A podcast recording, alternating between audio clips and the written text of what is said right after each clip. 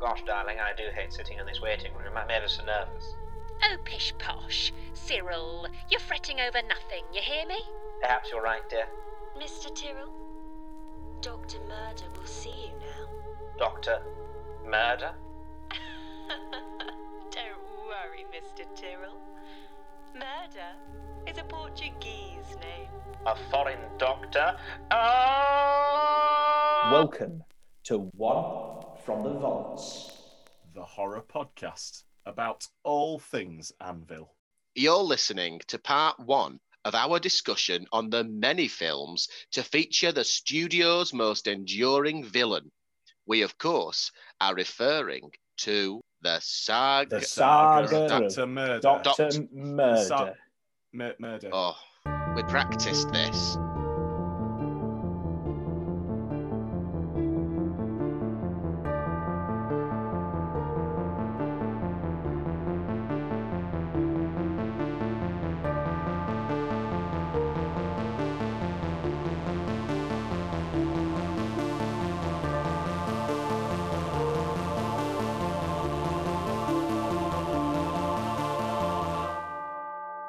Well, if it isn't us again, Who else? Yes, this is Clint. And I'm Warren. it is your boy Rufus. Please don't say it like that.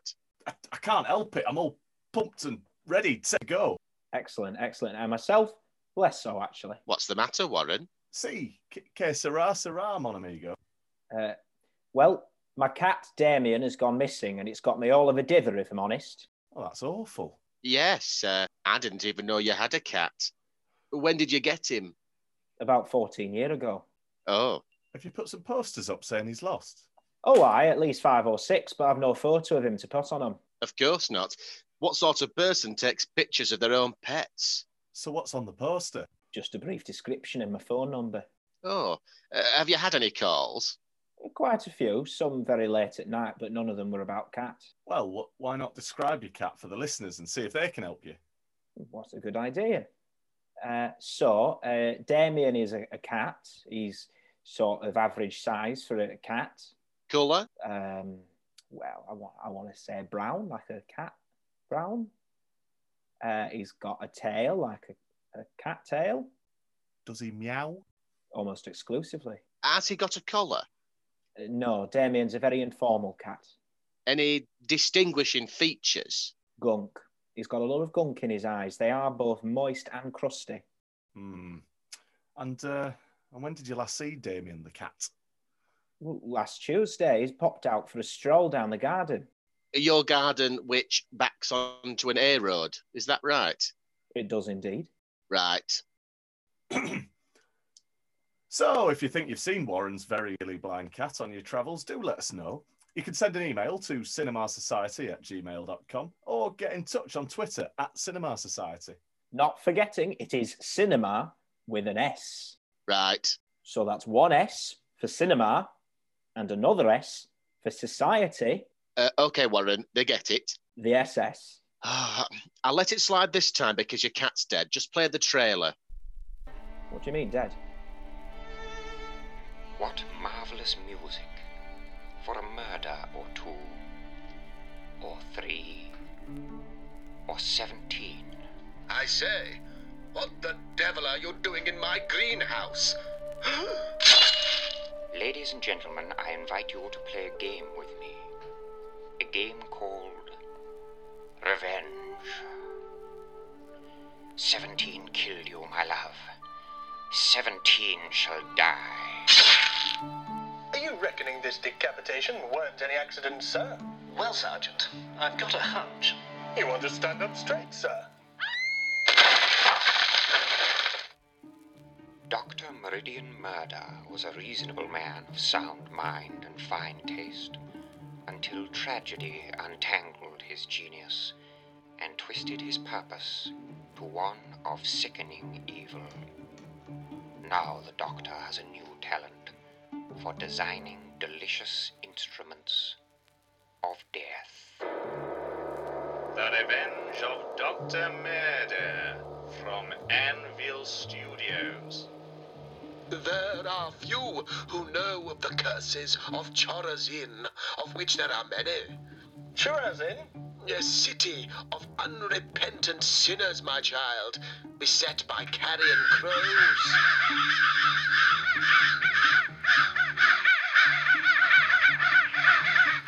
Plagued by fireflies.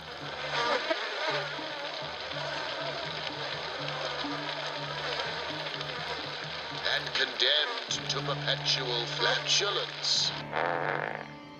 Seems the old man palmed his clogs, sir. Yes, Sergeant. I can smell that. Seventeen must suffer a fate of eternal doom. Something's wrong with the blasted engine. Oh, Lord, no!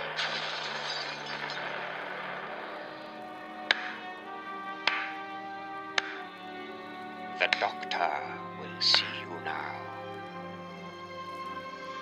By the spring of 1955, Anvil was in something of a rut. Their latest 27 films had not been the smash hit horrors the executives of the company hoped they would be. Even standout movies such as Gorgons of the Deep, Rat's People, and A Pocket Full of Dye failed to save the studio from its slump. Producers even tried appealing to audiences by changing tact and releasing a couple of camp comedy capers to little acclaim. Hello Sailors was an instant flop. And the less said about Don't Mind Me, Ducky, the better. The tables were certainly in need of turning. Do you really think Damien could be dead? As luck would have it, producer Francis Hunt's father had just perished. reportedly due to cramps. And when clearing out his family home, Mr. Hunt came across a dusty book. A little known French novella from 1886 by opium addict Jules Jaundice. Warren, it's, it's you. Go on. Eh? Oh, um, uh, the story was called Vengeance du Docteur de la Meurtre. Or, if you don't know French, Revenge of the Murder Doctor. We think. I mean, we don't know French. A sadistic tale of a well regarded physician who becomes a killer as he seeks retribution for those he believed responsible for his wife's untimely death. Sniffing the story's potential, Francis began translating the work into both English and a screenplay, both there and then. Hunt's script was swiftly completed and is. Ne- what is it, Warren? It was just untimely death. It reminded me of Damien, Well, it'd have been 75 in cat years. gone before his time. He- He'd had a good innings. I too will have my revenge. Shall we just cut to a bit of music? Probably an idea.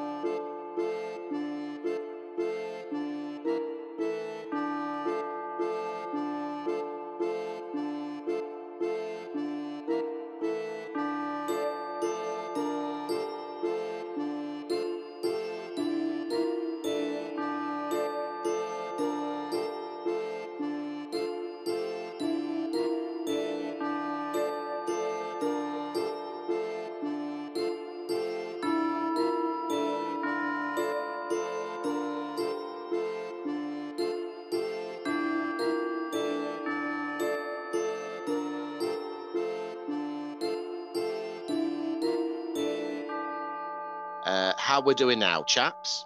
Oh, I'm right, Dandy. Oh, looks like I'd better feed the clippings off my neighbour's pine trees into you then, eh? Why? Because you're chipper. That's pretty good. No, uh, it, it doesn't work. Why not? Well, I'm allergic to pie. No, it's. But I'm not going to. a- Right. I'm even feeling a bit better about my lost cat too. I'm sure he'll come back to you, love. Thank you. Oh my sod, what are you? Yeah. Where did you come from? I popped in. Well, soft lad here, we're crying. How did we not see? It is very dark in here. I'm cultivating a mood. Well, I can definitely sense a mood. Why didn't you say anything? I were waiting to be introduced. I don't know your name. He does. No, I don't. She were nodding at me. I'm pretty sure she were nodding at me. No, it was me. It's a lazy nod. It looks like she's nodding at you, but it's me. Ain't that right, Doe? Wait. Are you Doreen? Well, last time I checked, I was I. And when was that? 1978. I asked you to wait in the car. Well, till I've finished my Sudoku. Wow.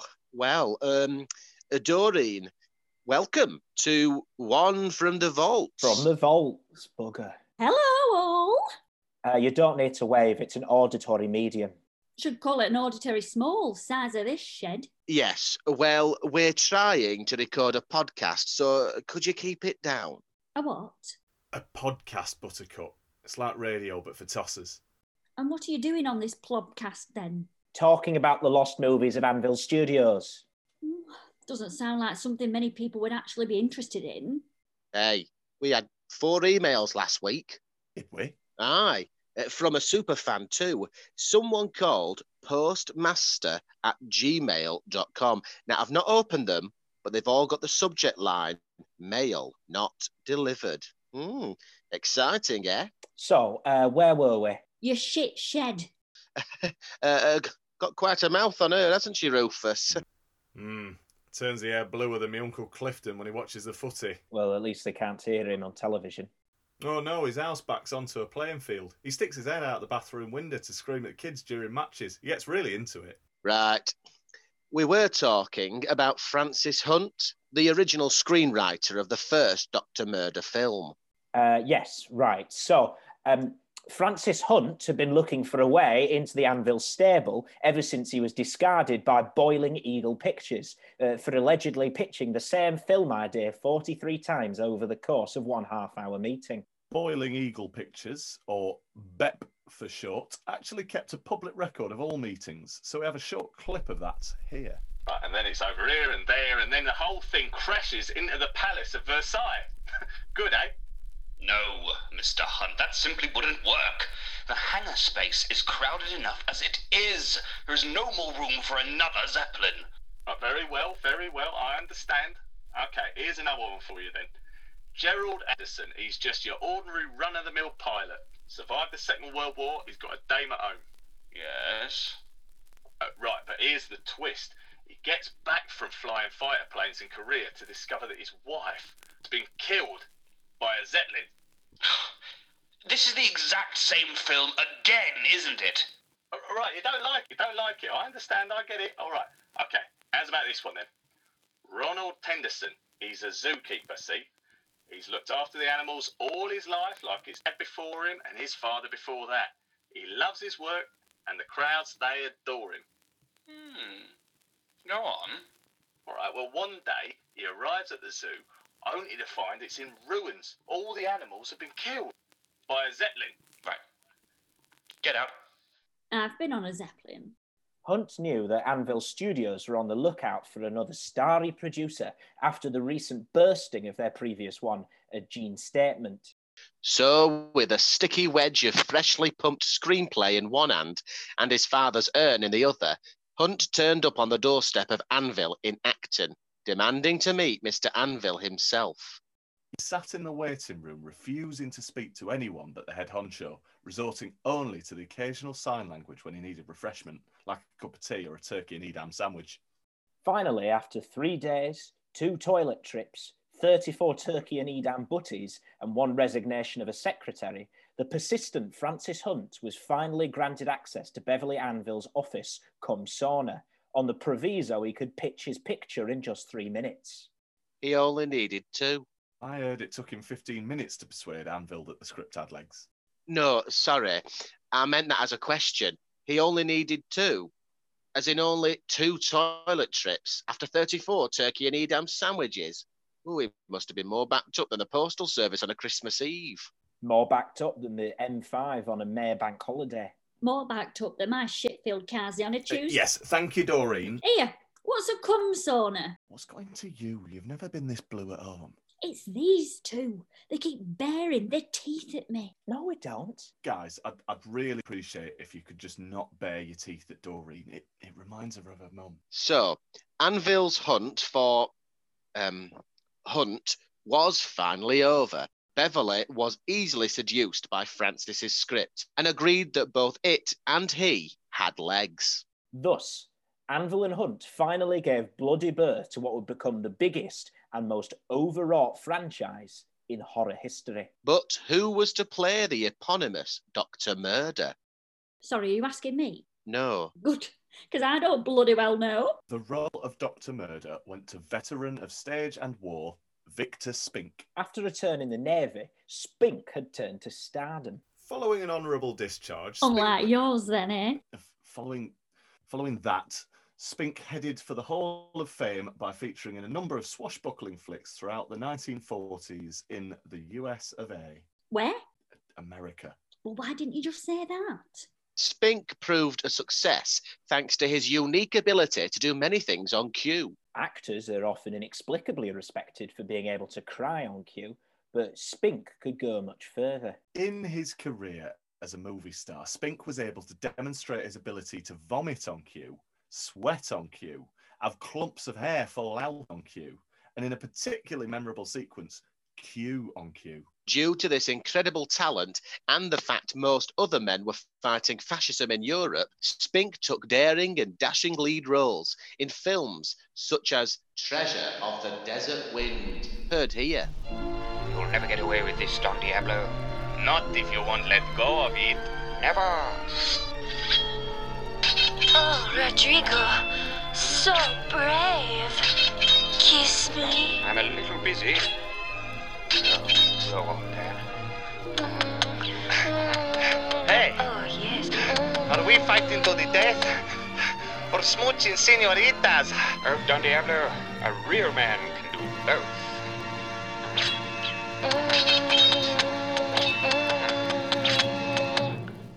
And with Spink's ability to have a cardiac arrest on cue, he was quite literally cinema's greatest heartthrob. The attacks did, however, lead to serious health problems and put him out of commission by the end of the decade. Returning to England, Victor eventually found himself rotting in the film actor's den of failure, the theatre. I've got the heart of a 20 year old. Her bungee cord snapped. By the early to mid 50s, Spink was starring in a play on the West End. Dial N for Knife was the long running stage adaptation of the Martha Bloom mystery novel It Doesn't End Well for Eric. Spink was suggested for the role of the Vengeful Doctor by Malcolm Gordon. It transpired the Anvil consultant met the future thespian in the Navy. In the Navy. Like that song, Which one? I Am Sailing. Right. Gordon and Spink were also both inducted into the same chapter of a secretive fraternity, the Fourth Midshipman's Order, an age old brotherhood of influential gentlemen who refused to let women join. Like Royal Mail? Uh, not really, no. Well, it's not called Royal Female, is it? Oh, shut up and get me out of this shed, Rufy. She calls you Rufy? Yeah, like Rufus. No, it's how we met. Roofies. Um, Couple of roofies introduced us down the pub after they came off work. Oh, thank God. And then they sold us some cracking rohypnol. Hmm, lot of stuff to get through. As fellow brethren of the Fourth Midshipman's Order, known as shipheads, with their private ceremonies, guarded rituals, and the odd yacht keys in a fishbowl bash, Spink and Gordon adhered to the classic boys' club rule of you pull my tackle and I'll yank your rod. Fortunately for Anvil, Victor Spink was a perfect fit for the evil Dr. Murder. The film was an instant hit and made the former star a household name again. You promised me a Nando's. We've still got two films to go! Golly, darling, I do hope that awful doctor chap is truly gone. Some folks say he ain't dead at all, but still up to his old tricks. Oh, tish tosh. Cyril, you don't want to believe all you hear, you hear me? Perhaps you're right, dear.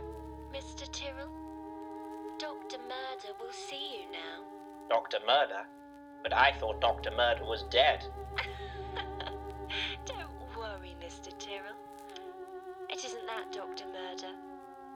This is his daughter. A woman doctor? Oh! Following the success of Revenge, the studio craved more of the same. Mr. Anvil himself asked Francis Hunt to come up with another film immediately. He specified that it have the feel, style, tone, and taste of another Doctor Murder. So we made another Dr. Murder. Only there was something of a snag. The original film culminates with the police riddling the vengeful doctor full of bullet holes. Murder then falls back, catching himself in one of his own devices which cuts off his head entirely. Perhaps the next movie could feature Dr. Murder as a headless assassin, but Spink had already agreed to revive the role on the proviso that he kept his head. Proviso. Not to mention the fact that a previous Anvil film, The Headless Assassin, had been one of the 27 recent flops for the studio. But Hunt was to be inspired for his sequel by the birth of his brother's female offspring, Cloaca. The script for The Daughter of Dr. Murder was written over two feverish weekends at Hunt's country retreat in Red Ruth, Cornwall. Oi, I'm bored. Take me to bingo. Not now, Buttercup. Bingo, bingo, bingo. It isn't even on today. Take me anyway. What, so you'll just sit in an empty bingo hole? Well, it'd be better than this. I've listened to funnier shipping forecasts. It isn't meant to be funny, actually. Oh, listen, we're going to be a while. Take my keys and drive yourself. I can't drive. I'm still traumatised after what happened last week. What happened? Can we crack on? Hmm? Can we? Crack on? Yes? Yes, sorry, Clint. The titular daughter role of Marianne Murder went to aspiring and often perspiring young actress Penelope Smitten. Smitten is perhaps best known nowadays as the Koala Cigarettes Girl. Pair of knobheads, these two, aren't they? You know I'm bad for you. Your wife hates the smell of me on your clothes. You suspect I gave you emphysema. But how can you resist the silky smooth taste of koala? Mmm, koala cigarettes. Put me in your mouth, big boy. It was the single most successful ad campaign of the decade. What a slut. Little is known of the film's plot, but we can presume it follows a similar pattern of elaborate killings from Marion under the tutelage of the Doctor's insidious ghost, guiding her through each of the grisly set pieces. Smitten and Spink made for a devilish pair that delighted audiences. The narrative reportedly concludes with Marianne discovering her father's talking head and reacquainting it with his recuperated body. only for her own body to be incinerated moments later at the hands of an angry mob. Dr. Murder, however, manages to escape. Surprisingly, an off screen romance blossomed between father and daughter. Despite Spink being vastly older than Smitten, the age gap surgically erasable. And what's wrong with that? Why are you still here? He hasn't taken me to bingo. I never offered to take you to bingo. She means me, it's a lazy point. This behind the scenes passion bled into the film itself, it would seem, as this clip found stapled to the tomb of the unknown warrior demonstrates. Father, father, you must help me. I've awoken in the bath once again and am covered in blood. But it is not my own. Whose blood is it, father? Yes, my dear, recline there for a moment. Enjoy the warmth of the water. The blood can wait. Daddy, I've been a bad girl again, haven't I? Yes. Daddy's naughty little girl needs to be spinked. Even I didn't care for that. Did he say spink? Uh, yes, at first I thought it was a strange accent, uh, but some suggest it's his personalisation of the word spanked. It's in very poor taste. This from the woman who giggles at photos of deforestation. If trees are so sad, and why don't you marry one? Is she drunk? Despite the obvious depravity of Daughter, it proved another smash hit. It opened to a record weekend taking of seven shillings and eightpence in 1956, or roughly 10 grand in today cash. Hunt's fate was, like the 88 Tupperware containers of pure brine in Doreen's fridge, thoroughly sealed. Nothing like piping hot brine soup, is there? Nope. Anvil now had the makings of its first cinematic franchise.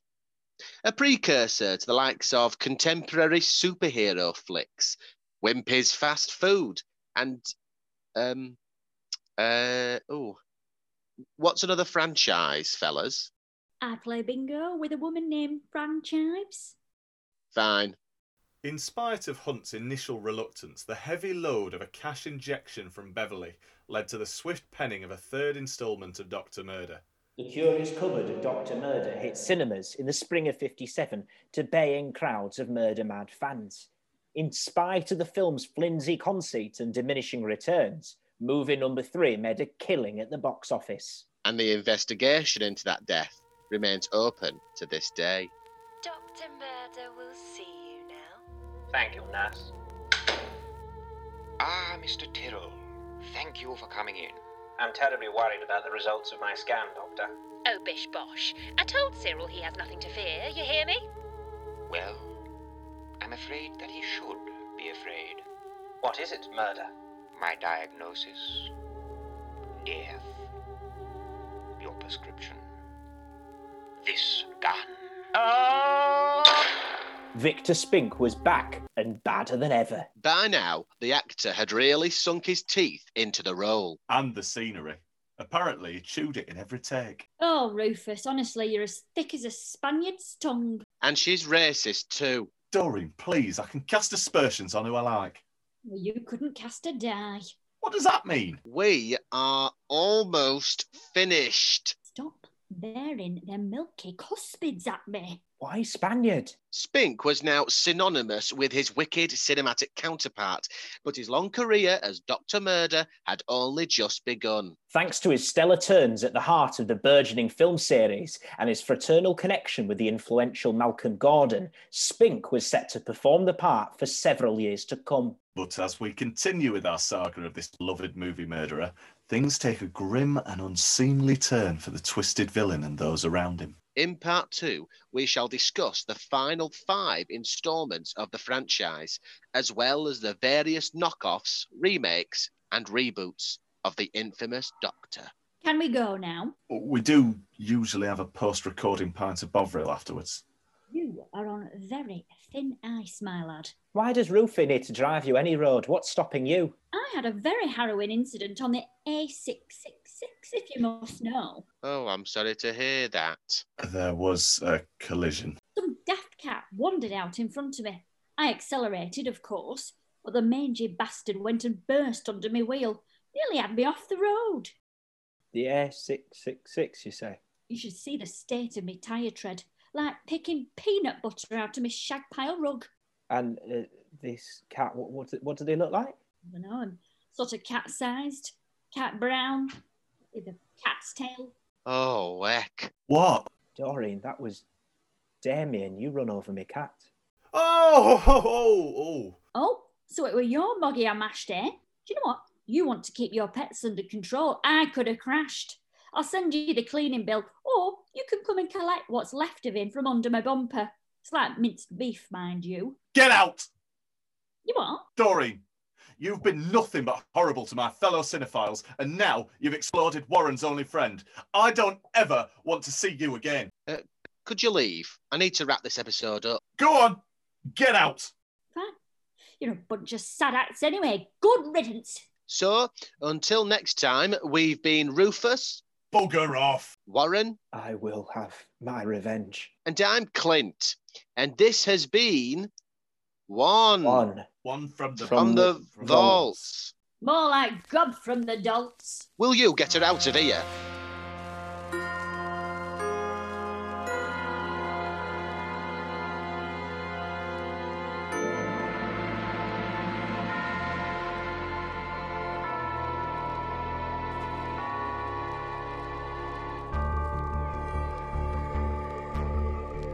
One from the Vaults is a co production between the Cinema Society and Medium Rare Productions. It was written and performed by Joel Heritage, Jacob Lovick, and Jack Robertson, with additional performances by Cassie Atkinson, Peter Dewhurst, Benjamin Dixon, Hannah Fretwell, Ferry Hunt, Alice Marshall, and Frankie Spires, and edited by Jacob Lovick. The music is by Cyclone Marlowe. It is based on an original idea created with Chaz Redhead. You can follow us on at Cinema Society on Twitter, email us on cinemasociety at gmail.com, and remember, cinema is always spelt with an S.